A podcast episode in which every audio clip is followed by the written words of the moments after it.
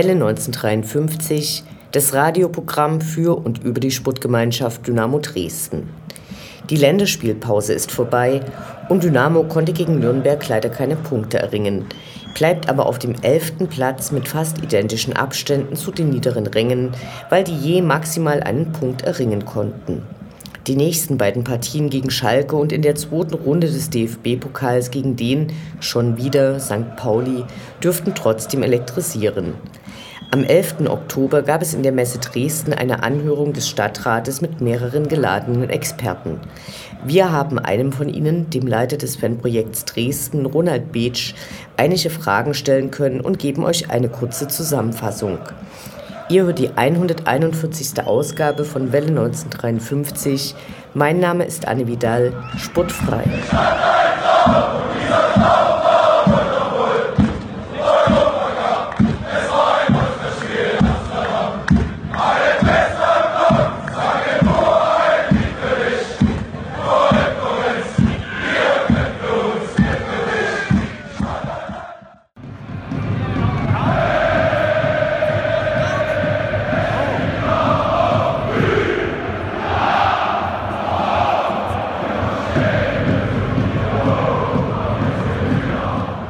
Der Blick zurück.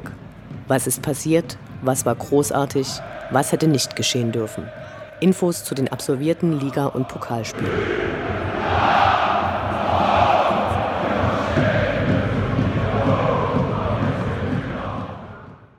Zehnter Spieltag, 17. Oktober, Sonntag 13.30 Uhr, Sportgemeinschaft Dynamo Dresden gegen den 1. FC Nürnberg.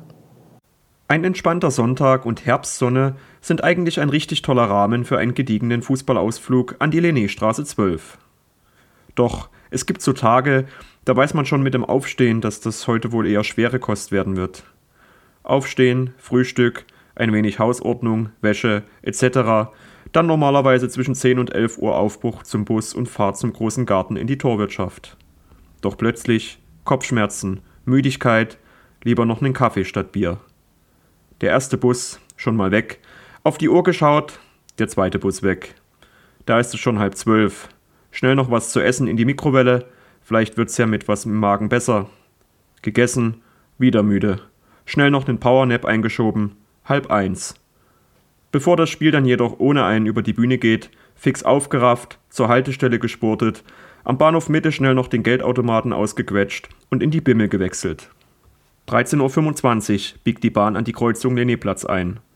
Man hört bereits leise den zwölften Mann durch die Fenster.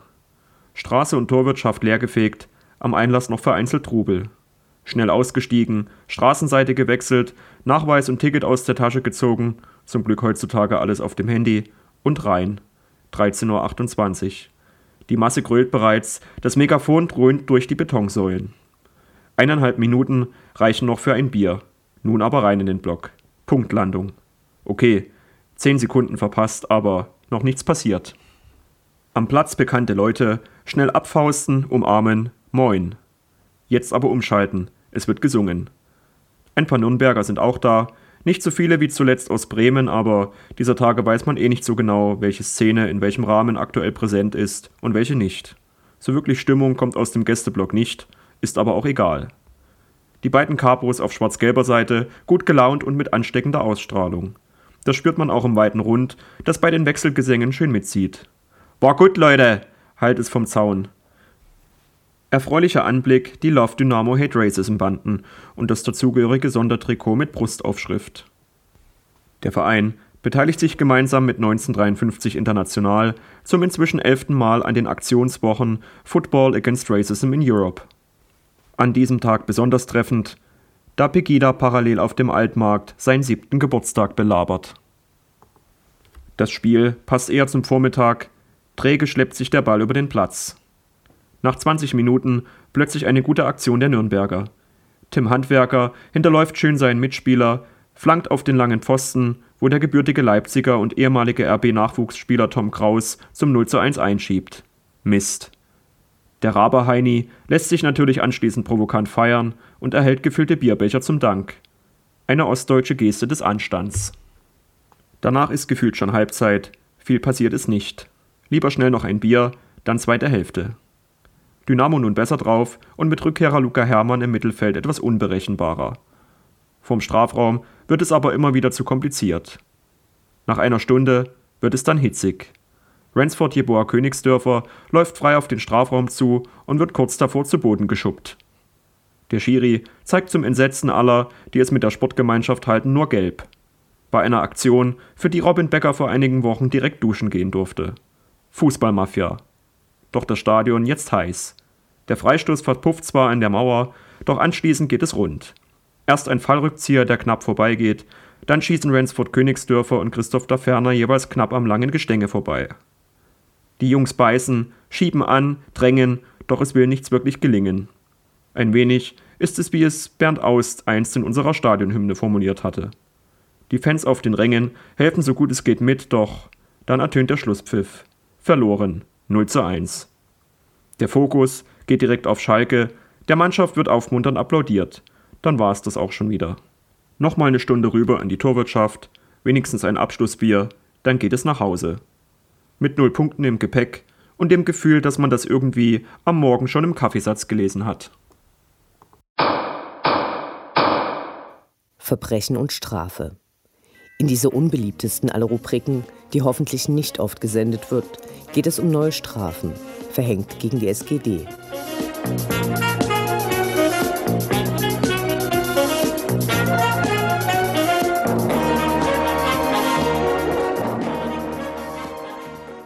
Wer hätte es gedacht? Die Normalität nach der Corona-Pandemie kehrt nun erwiesenermaßen endgültig zurück. Denn Dynamo hat tatsächlich mal wieder eine Strafe des DFB-Sportgerichtes für das Fehlverhalten seiner Fans erhalten. Für vier Bächewürfe am dritten Spieltag bei der Partie gegen Hannover 96, die im Innenraum landeten, wurden 1500 Euro fällig. Ein Becherwerfer konnte durch den Ordnungsdienst identifiziert werden, weshalb sich die Strafe gemäß des Strafzumessungsleitfadens um diesen Betrag reduzierte. Laut Strafenkatalog werden je Wurf pauschal 500 Euro in Rechnung gestellt. Den identifizierten Becherwerfer erwartet nun ein Bußgeldverfahren beim Ordnungsamt, weil es sich um eine Ordnungswidrigkeit handelt, eventuell auch ein Stadionverbot.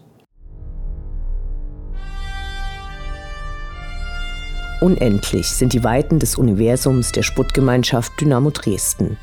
Alles rund um die SGD.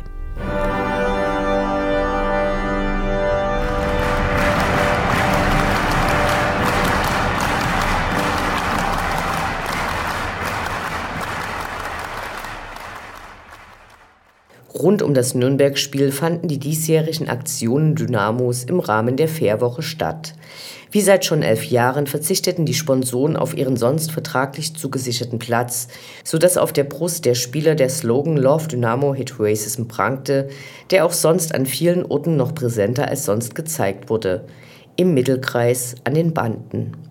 Fünf der Matchwon-Trikots wurden bis heute Nachmittag 15 Uhr versteigert, deren Erlöse je zur Hälfte 1953 international und dem Projekt Bildungsflanke, einem sozialpädagogischen Projekt des Vereins in Zusammenarbeit mit 1953 international gehen, welches sich der gesellschaftlichen Fortbildung des Nachwuchses widmet. Unter den Hammer kamen diesmal die Trikots von Heinz Mürschel, Rensford Jeboa Königsdörfer, Christoph da Ferner, Kevin Proll und Michael Sollbauer.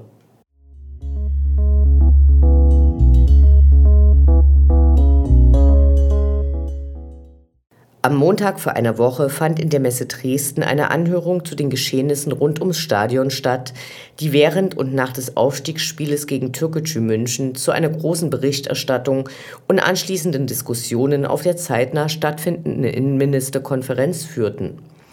Besonders an Dynamo wurden viele und teilweise auch illusorische und aus unserer Sicht nicht umsetzbare Forderungen gestellt.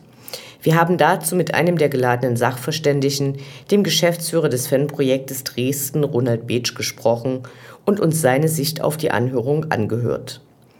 Als Zuschauer der Anhörung war für uns insbesondere das Video interessant, welches der Einsatzleiter präsentierte und in dem die Polizei die Ereignisse des Tages zusammenfasste.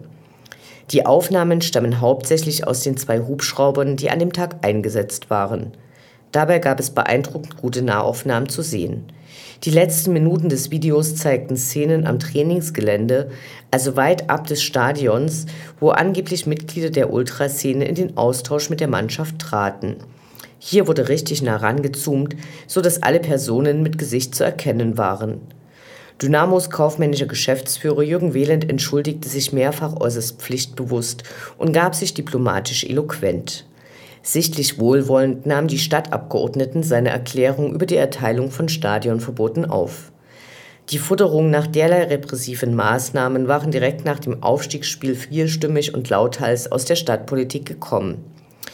René Kindermann, der in der Vergangenheit nun ja nicht für seine Dynamo gegenüber unparteiische Einstellung bekannte MDR-Reporter, sendete per Video seine Einschätzung, die mit einer ausgewogenen chronologischen Darstellung des Tages bis in die späten Abendstunden überraschte. Ein weiterer Vortrag kam von Michael Gabriel von der bundesweiten Koordinationsstelle der Fanprojekte, der eher einen Blick auf die allgemeine Fanarbeit von Dynamo und dem Fanprojekt Dresden in den vergangenen Jahren warf. Insgesamt dauerten die Vorträge der geladenen Sachverständigen 90 Minuten. Das war eigentlich als Dauer der gesamten Veranstaltung vorgesehen, deren Tagesordnung vorher streng formal und mit Zeitangaben veröffentlicht worden war. Im Anschluss folgten die Fragen der Abgeordneten, dabei waren diese nur von der CDU sehr polizeifreundlich und ansonsten fraktionsübergreifend sehr kritisch gegenüber der Polizei, wie bei den Dissidenten, der Linken, den Grünen, der FDP und den Freien Wählern.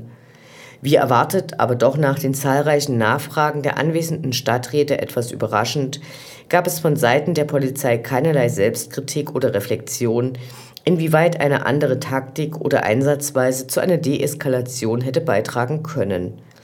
Die anderen Fragen waren allgemeiner Art und Verständnisfragen. Nach fast drei Stunden war vieles gesprochen und wenig gesagt. Für alle verantwortlichen Anwesenden hat sich die mangelnde und verspätete Kommunikation miteinander als großes Manko herausgestellt. Es wurde Besserung gelobt und wir können nur gespannt sein, wie sich das künftig gestalten wird.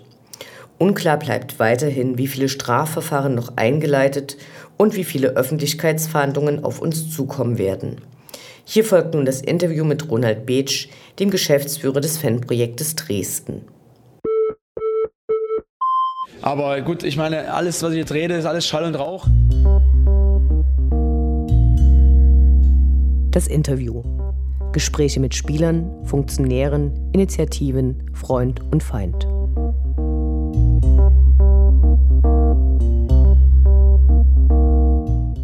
Hallo Ronald, du hast für das Fanprojekt am 11. Oktober auf Einladung des Stadtrates an einer Anhörung zu den Ereignissen rund um den 16. Mai teilgenommen, an dem es äh, damals ja Auseinandersetzungen mit der Polizei und äh, Dynamo-Fans gab. Schön, dass du dir die Zeit nimmst. Hallo. Hallo. Kannst du uns kurz das Setting der Anhörung beschreiben? Ja, also es war formal eine Anhörung von Sachverständigen vor dem Ausschuss für allgemeine Verwaltung, Ordnung und Sicherheit und hinzugezogen wurde der Ausschuss für Sport. Also es ist nicht direkt der Stadtrat gewesen, sondern zwei Ausschüsse und dort hat diese Anhörung dann stattgefunden. Das, äh, der Ort ist die Messe in Dresden gewesen, in der Halle 3 und äh, es war auch eine öffentliche Anhörung. Einige Dynamo-Fans und auch äh, sonstig interessierte Bürger sind auch drin gewesen. Äh, wir haben das ganze Geschehen in der Halle mitverfolgt und äh, vor der Halle ist dann auch noch eine größere Leinwand aufgebaut gewesen, so dass halt Fans auch von außen das äh, Spektakel mitverfolgen konnten. Allerdings war es halt vom Wetter her nicht so toll. Es wäre natürlich schöner gewesen, wenn alle drin gewesen wären, klar. Ähm, ja, und waren jetzt auch nicht so viele, die dann draußen gestanden haben. Ich weiß nicht, ob das jetzt nur am Wetter lag oder genau. Welche Experten oder Sachverständige waren denn neben dir noch geladen? Also zuerst war äh, Polizeidirektor Schlicke geladen, das ist der Polizeiführer, der an dem Tag den, den Einsatz auch durchgeführt hat, der dafür verantwortlich war. Dann der äh, Geschäftsführer Jürgen Wehland von der SG Dynamo Dresden. Dann zusätzlich noch äh, Michael Gabriel, das ist der Leiter von der Koordinationsstelle Fanprojekte in Frankfurt. Und ähm, darüber hinaus noch äh, René Kindermann, ein oder andere würden ja kennen, äh, vom, vom MDR, der allerdings nicht direkt vor Ort war, sondern mit einer Videobotschaft zugeschaltet war. Kannst du auf die Statements der äh, Geladenen eingehen? Äh, was waren die Schwerpunkte ihrer Reden? Ja, also begonnen hat äh, der Herr Schlicke von der Polizei. Er hat quasi einen Rückblick äh, gegeben auf die Abläufe des Spieltages aus polizeilicher Sicht. Ähm, hat dann quasi auch viel analysiert, wann zu welchem Zeitpunkt welche Situation eingetreten ist, äh, welche Einsatzmittel der Polizei zum, äh, verwendet wurden und so weiter und so fort. Dazu wurde dann halt auch so ein, so ein Video gezeigt vom, äh, von zwei Polizeihubschraubern. Dann hat im Anschluss der Jürgen Wehland gesprochen, der also die Rolle der SG Dynamo Dresden halt nochmal deutlich gemacht hat, dass es sich zwar äh, rein formal äh, vielleicht gar nicht unbedingt zuständig wären außerhalb des Stadionbereiches für die Geschehnisse, die dort stattgefunden haben, aber sich dafür verantwortlich fühlen und gleichzeitig äh, halt auch dargestellt, was der Verein Dynamo Dresden äh, auch tut, um seiner Verantwortung gerecht zu werden, hat über Stadionverbote gesprochen, hat über die Möglichkeit gesprochen, zukünftig neue Gesprächsformate, so nennt es der Jürgen Wehland, äh, zu etablieren, indem man quasi auch dieses ganze Fußballnetzwerk in Dresden halt nochmal an, in einer anderen Form als bisher an den Tisch bekommt, um zukünftig da äh, strukturell vielleicht auch einfach ja, besser aufgestellt zu sein. Dann hat äh, Michael Gabriel von der Koordinationsstelle Fanprojekt hat so einen bundesweiten Blick darauf geworfen und hat auch so die das ganze Thema Fanarbeit und äh, Sicherheit, das was Dynamo Dresden in den letzten 20 Jahren eigentlich auch aufgebaut hat hier am Standort, nochmal so ein Stück weit unter die Lupe genommen und auch so in diesem bundesweiten Kontext ein Stück weit gestellt. Äh, ja, also hat quasi dort nochmal so eine so eine große Perspektive von außen darauf gehabt. Und äh, René Kindermann hat äh, seine Erlebnisse, er ist an dem Tag selber als Reporter auch mit vor Ort gewesen und hat dann in seiner Videobotschaft nochmal seine, seine Sicht und Wahrnehmung, er hat wohl auch mit einigen Fans dazu geredet gehabt, äh, zum Besten gegeben. Genau, das war so die, so im Wesentlichen die zusammengefassten Punkte. Ja, und fürs Fanprojekt haben wir dann nochmal einen Rückblick auch äh, gewagt auf das, was äh, aus unserer Sicht dort stattgefunden hat. Wir haben da ja eine relativ umfangreiche Stellungnahme auch dazu veröffentlicht und Analyse und ähm, die aus meiner Sicht bis heute auch sehr, sehr zutreffend ist oder aus unserer Sicht. Und ähm, eigentlich auch durch die ganzen Schilderungen, die in den Anhörungen, aber auch zuvor in den Ausschüssen, ich saß ja noch in zwei anderen Ausschüssen, im Sportausschuss und im Kriminalpräventiven Rat, auch mit den äh, Gesprächen und Erkenntnissen, die dort gewonnen wurden, total übereinstimmen aus unserer Sicht. Ähm, und ja, uns ist es halt auch wichtig, dass wir, es ist ja am Freitag vor der Ausschusssitzung oder äh, vor dieser Anhörung eine Pressemitteilung herausgekommen von Stadt, Verein und Polizei, wo auch vor allem so ein Stück weit der Blick auch nach vorn gerichtet äh, wird, was in der Sache natürlich total richtig ist und was wir auch total begrüßen als Fanprojekt. Aber gleichzeitig müssen wir uns halt äh, da auch damit auseinandersetzen, was halt in der Vergangenheit auch schiefgelaufen ist. Sonst werden wir in der Zukunft andere Fehler immer wieder neu machen, vielleicht auf eine andere Art und Weise, aber die werden halt nicht abgestellt sein. Deswegen ist es halt auch wichtig, dass jeder so ein Stück weit auf sich guckt, was kann man halt oder was hätte man besser machen können und äh, das eben nicht einfach so abzuhaken. Und das waren so die, die Schwerpunkte. Gleichzeitig war uns auch als Fanprojekt nochmal ganz wichtig, ähm, es hat ja bislang, mal abgesehen von den einzelnen Stellungnahmen, die es gegeben hat, also ähm, als Fanprojekt hatten wir ja eine veröffentlicht, aber gleichzeitig natürlich auch direkte Fanvertreter, also die Fangemeinschaft und die Schwarz-Gelbe Hilfe haben das getan. Ähm, aber darüber hinaus gab es halt irgendwie kaum eine Möglichkeit für Fans, so in einem öffentlichen Raum oder in einer öffentlichen Diskussion überhaupt Platz zu finden für ihre Sichtweisen. Und das ist halt ein Punkt gewesen, der uns als Fanprojekt da an der Stelle nochmal wichtig war, eben weil auch explizit keine Fanvertreter teilgenommen hatten, obwohl es zwar eine Einladung gegeben hat, aber haben jetzt nicht teilgenommen an dieser Anhörung. Und da war es uns schon nochmal wichtig, dass es auch im öffentlichen Raum möglich ist, dass Fans sich auch repräsentiert sehen. Das hat einfach viel zu lange jetzt nicht stattgefunden und das war so ein Stück weit auch die Rolle, die wir versucht haben zu erfüllen. Ob das am Ende jetzt nur zu 100 Prozent gelungen ist, weiß ich jetzt auch nicht, aber also die Rückmeldung, die wir bekommen haben, waren auf jeden Fall gut so von den Leuten, die da gewesen sind. Ähm, gleichzeitig ist es natürlich halt auch schwer, so für alle Fans zu sprechen, gerade in unserer Rolle. Wir sind ja im Endeffekt ja Jugendhilfeträger und keine äh, klassischen Fanvertreter in dem Sinne. Aber wir haben versucht, sozusagen Positionen von Fans halt auch deutlich zu machen, eben auch direkt vor Vertretern des Stadtrates, vor dieser Stadtgesellschaft. Du hast vorhin schon kurz das äh, Video erwähnt, was der Einsatzleiter der Polizei dort präsentiert hatte. Waren das für euch neue Aufnahmen oder war das was, was euch vorher bekannt war? Also euch im Sinne von Fanprojekt, äh, uns war das so nicht bekannt. Ich kannte das Video tatsächlich schon, weil das im Kriminalpräventiven Rat bereits gezeigt wurde. Das sind halt im Wesentlichen sind das äh, Aufnahmen von, von Hubschraubern gewesen, die halt so die Gesamtsituation nochmal gut widerspiegeln. Und ähm, wie ich das sowohl im Kriminalpräventiven Rat als auch in der Anhörung jetzt auch gesagt habe, ich sehe durch dieses Videomaterial, durch die, durch die Schilderung äh, auch viele unserer Punkte aus unserer Auswertung vom Mai bestätigt. Es ist auf jeden Fall ein sehr eindrückliches Video, weil man so eine Perspektive natürlich halt nicht wirklich hat. Ne? Also wir haben jetzt keine Fanprojektdrohne, die irgendwie rumfliegt und so die Gesamtsituation analysiert. Aber es, es gibt einen Überblick so über die Bewegung von Menschen, wie die quasi halt auch im Raum unterwegs waren, im großen Garten, wie sie sich dann vom, vom Straßburger Platz äh, Richtung Stadion und so bewegt haben. Also das ist schon eine besondere Perspektive auch. Aber gleichzeitig ist er natürlich halt auch noch ein Ausschnitt. Also es ist ein, ein, ein Ausschnitt aus dem Hubschrauber, wo man keine Töne, keine ja, Stimmung, also keine äh, so großen Details sozusagen, die am Boden halt stattfinden, so mitbekommt, sondern eher so das Große und Ganze im Blick behält. Von daher ist es halt ein, ein, ein wichtiger Ausschnitt, aber es ist eben auch nur ein, ein, Ausschnitt von dem, was da stattgefunden hat. Aber auf jeden Fall total spannend und auch eindrücklich, muss ich sagen. Also ich fand das sehr beeindruckend schon, so eine Bilder mal zu sehen. Ein großer Kritikpunkt oder auch äh, eine Frage ist ja die nach der Anzahl der eingesetzten Tränengaspatronen. Gab es dazu eine Erklärung von seitens der Polizei und eine Begründung? Hm, naja, also das ist jetzt nicht so unmittelbar Thema gewesen, wenn ich mich recht entsinne. Ähm, wir haben das allerdings, äh, also ich hatte es in meiner Rede mit, mit drin, diesen Punkt, weil es ja mit diesen 63 abgeschossenen Tränengaskartuschen innerhalb von, von einer Stunde also ich glaube zwischen 15.30 16 und 16.30 Uhr. Äh, das ist ja mehr als bei dem äh, G20-Gipfel 2017 in, Hamburg, der über mehrere Tage ging.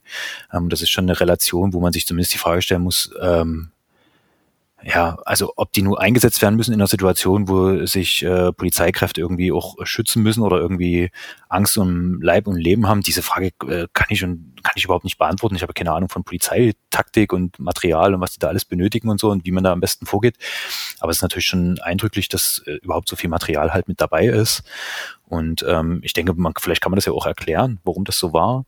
Ähm, aber ich finde finde es irgendwie wichtig, dass man sich halt auch damit auseinandersetzt, warum, warum überhaupt so, ein, so eine Menge an Material da ist, wenn man eigentlich immer davon ausgeht, dass eigentlich äh, keine Auseinandersetzung oder sowas passieren werden. Also wenn das die, die Planung gar nicht vorsieht oder als wahrscheinlich vorgesehen, aber man hat nicht damit gerechnet, dass es so eine Auseinandersetzung geben könnte. Und trotzdem wird dieses Material mitgenommen.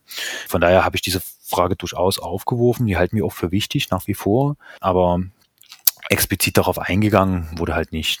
Es gab dann so ein paar einzelne Fragen von Stadträtinnen und Stadträten im Anschluss, ja, die so generell so ein bisschen auf die Polizeitaktik irgendwie ausgewiesen sind, aber da kann ich persönlich halt relativ wenig dazu sagen. Das ist halt einfach nicht meine Expertise. Ich bin halt Sozialarbeiter und kein Polizeieinsatzleiter. Das liegt, äh, liegt, da habe ich keine Kompetenz. Du hast gerade schon die anwesenden Stadträtinnen und Räte erwähnt. Welche Fragen kamen denn von denen nach euren Vorträgen? Hm, also es gab eine, also eine der ersten Fragen ist so eine allgemeine Frage gewesen, die fand ich eigentlich ganz spannend, ähm, wo gefragt wurde an alle beteiligten Akteure vom Spieltag, was man denn hätte besser machen können.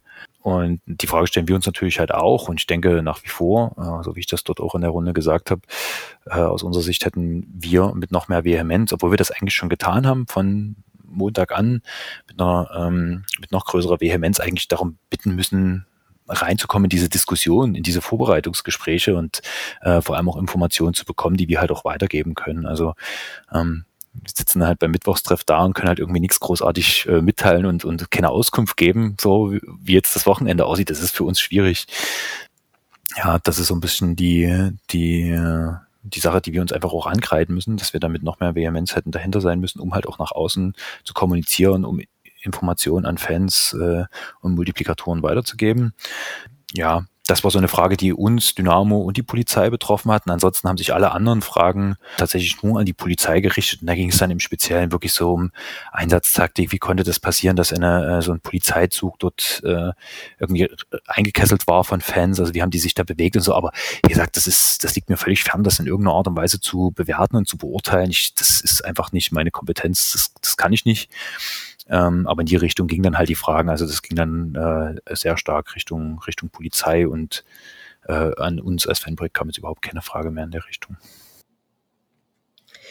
Direkt nach den Vorfällen am 16. Mai gab es ja viele Forderungen aus der Politik und eben dann auch äh, aus dem Stadtrat, wie man mit solchen Ereignissen zukünftig umgehen kann.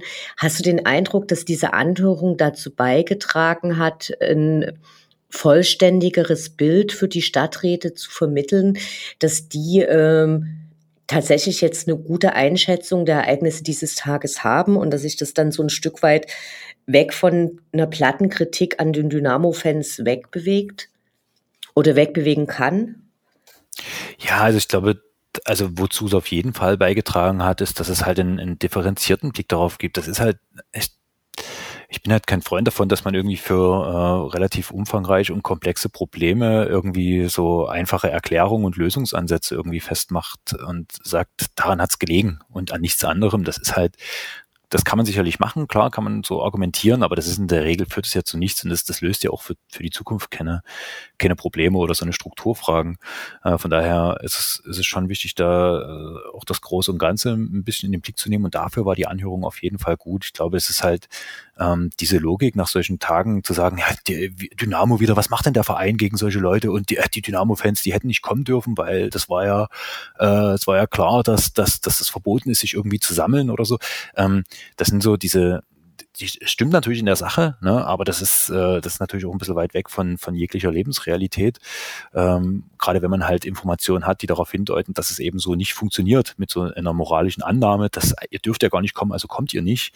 Ähm, das funktioniert ja nicht immer. Und ähm, deswegen muss man halt auch gucken, wie man da so als gesamte Stadtgesellschaft, aber auch mit den, aber auch Behörden oder auch wir als Jugendhilfeträger, wie, wie man halt mit solchen Dingen halt umgeht. Und ich glaube, das ist halt nicht gut gelaufen und das ist ja das, was wir ändern können. Ne? Und äh, ich glaube, da konnte man schon äh, also hat der Stadtrat jetzt Informationen zur Verfügung, mit denen er halt anders hantieren kann und vielleicht auch differenzierter umgehen kann, als das vielleicht noch am Anfang der Fall war.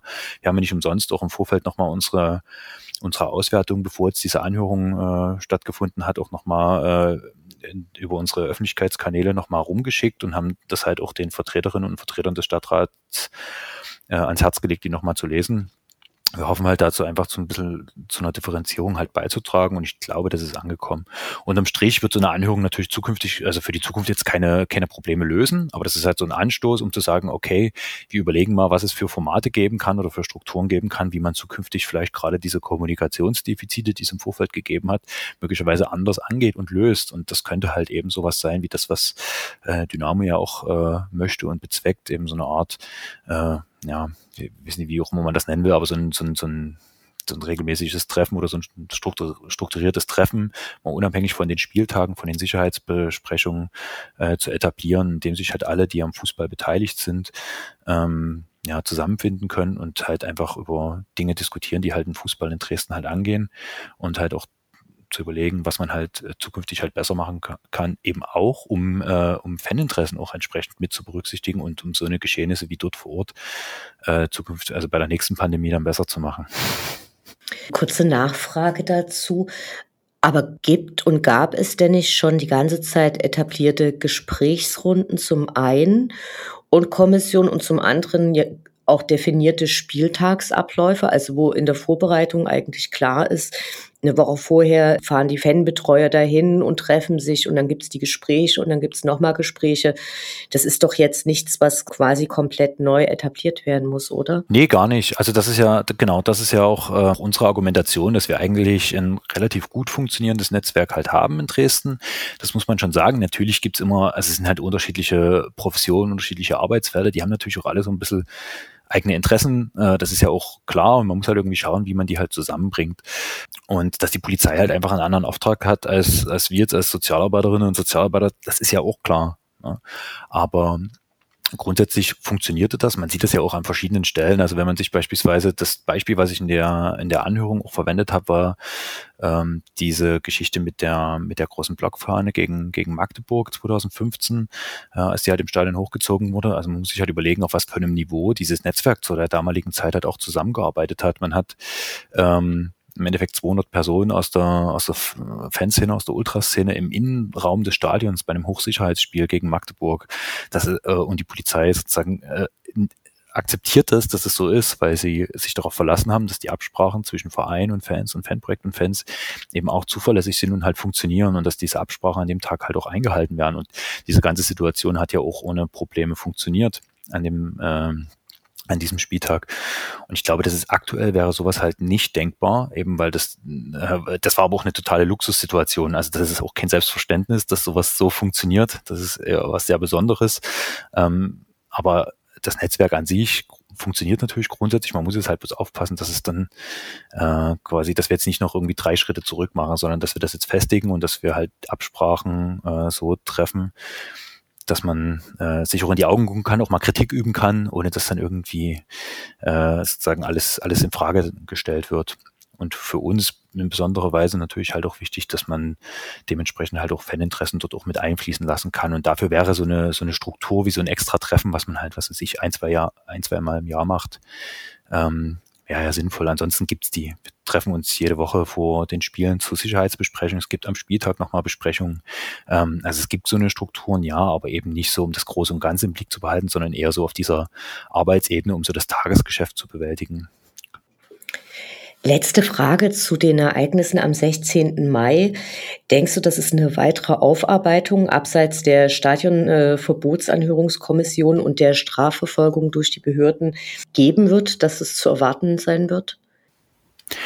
Das weiß ich nicht. Ich glaube aber, wenn äh, es jetzt tatsächlich Dynamo gelingen sollte, so ein äh, ja, Gremium oder wie auch immer man das dann nennen möchte, so eine so ein Gesprächsrunde, äh, Gesprächskreis zu etablieren, dann wird das dort sicherlich nochmal Thema sein. Möglicherweise natürlich auch auf einer, vielleicht auch auf einer Mitgliederversammlung von Dynamo Dresden. Also ich glaube, das wird dann eher so punktuell in verschiedenen Situationen, in verschiedenen Runden wird es nochmal aufploppen. Aber ich glaube, so einen äh, großen Schlag äh, wo jetzt alles nochmal über den Haufen geworfen wird. Das wird so in der Form nicht geben, aber ich kann natürlich auch nicht in die Zukunft gucken. Ich weiß jetzt nicht, was jetzt noch in der Stadtgesellschaft passiert und wie da halt auch die Ansprüche sind an, an äh, Verein, äh, Polizei, Fanprojekt. Ähm, wie man halt zukünftig mit sowas umgeht. Neue Konzepte sind ja mal in Aussicht gestellt worden, dass die irgendwie erarbeitet werden sollen und so weiter. Dafür war, war das, glaube ich, jetzt für einige aus dem Stadtrat auch so der erste Schritt, diese Anhörung. Aber ja, ich denke, es gibt ganz viele total gut funktionierende Konzepte. Und ich glaube, man muss halt eher ins praktische Handeln kommen als äh, ins Neuformulieren von irgendwelchen Konzepten, die dann in Schubladen liegen, sondern wichtig ist, dass es, dass das Netzwerk funktioniert und dann haben wir schon viel gewonnen. Alles klar, vielen Dank für deine Zeit. Sehr gerne.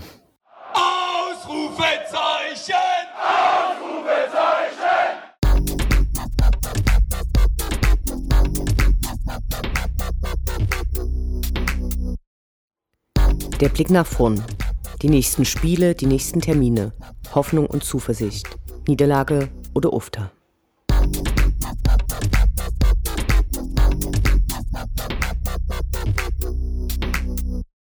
Elfter Spieltag, 23. Oktober, Sonnabend 20.30 Uhr, FC Schalke 04 gegen die Sportgemeinschaft Dynamo Dresden. Nun kommt die Partie, die wohl den größten Auswärtsmob der bisherigen Saison aktivieren dürfte. Allzu oft hat sich Dynamo noch nicht mit diesem Gegner messen können. Acht Bundesligaspiele zwischen 1991 und 95, dazu noch ein siegreiches Erstrundenpokalspiel in unserer Drittligasaison 2014-15, als die beiden Torschützen Justin Eiles und Nils Teixeira hießen und auch Christian Fiel noch auf dem Platz ackerte. Auch in der Ligastatistik liegt Dynamo klar vorn. Vier Siege, zwei Unentschieden und zwei knappe Niederlagen. Das ist nun aber lange her. Nach ihrer desaströsen Abstiegssaison, die die Schalke mit 16 Punkten insgesamt und 15 Punkten Abstand zum Mitabsteiger Werder Bremen beendete, war ihr Start in der zweiten Liga durchwachsen. Gegentore haben sie bisher ähnlich viele wie Dynamo gefangen, nämlich elf. Mit vier erzielten Toren und derzeit sechs Punkten mehr stehen sie aber derzeit auf Platz drei. Ihr Stammtorwart Ron Robert Zieler wird verletzungsbedingt fehlen. Wer einem immer bei Schalke einfällt, ist Markus Schubert, der einen sehr unrühmlichen Abgang bei Dynamo hinlegte, dann nicht so oft zum Einsatz kam und später erst kurz zu Schalkes Zweiter abgeschoben und dann zur Eintracht Frankfurt verliehen wurde. Am Ende saß er dort 31 Mal auf der Bank, mittlerweile ist er in den Niederlanden.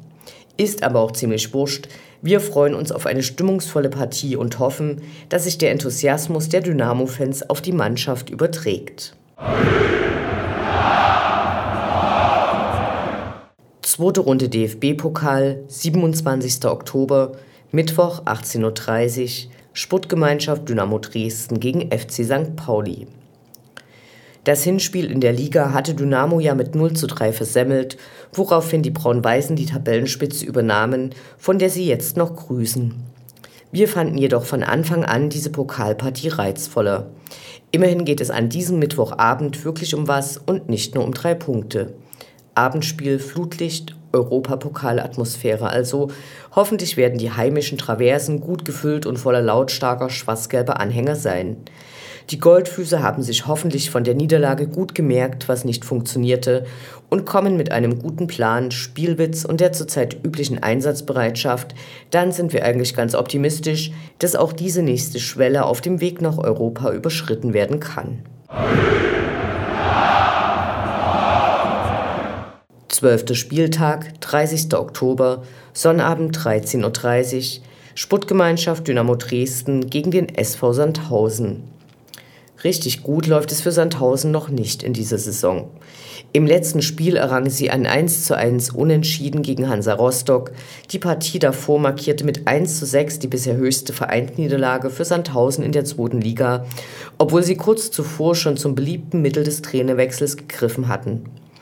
Ein Wiedersehen gibt es mit Alexander Esswein, der zu den Helden des Aufstiegskaders 2010-11 und der unvergessenen Relegation gegen Osnabrück gehörte. Ein weiterer Ex-Dynamo, der nun im Auftrage des Gegners spielt, ist Paco Testro, der vor kurzem dahin gewechselt ist. Für Dynamo ist ein Sieg in diesem Pflichtspiel eigentlich Pflicht, um Punkte für den Klassenerhalt zu sammeln. Dynamo Allee.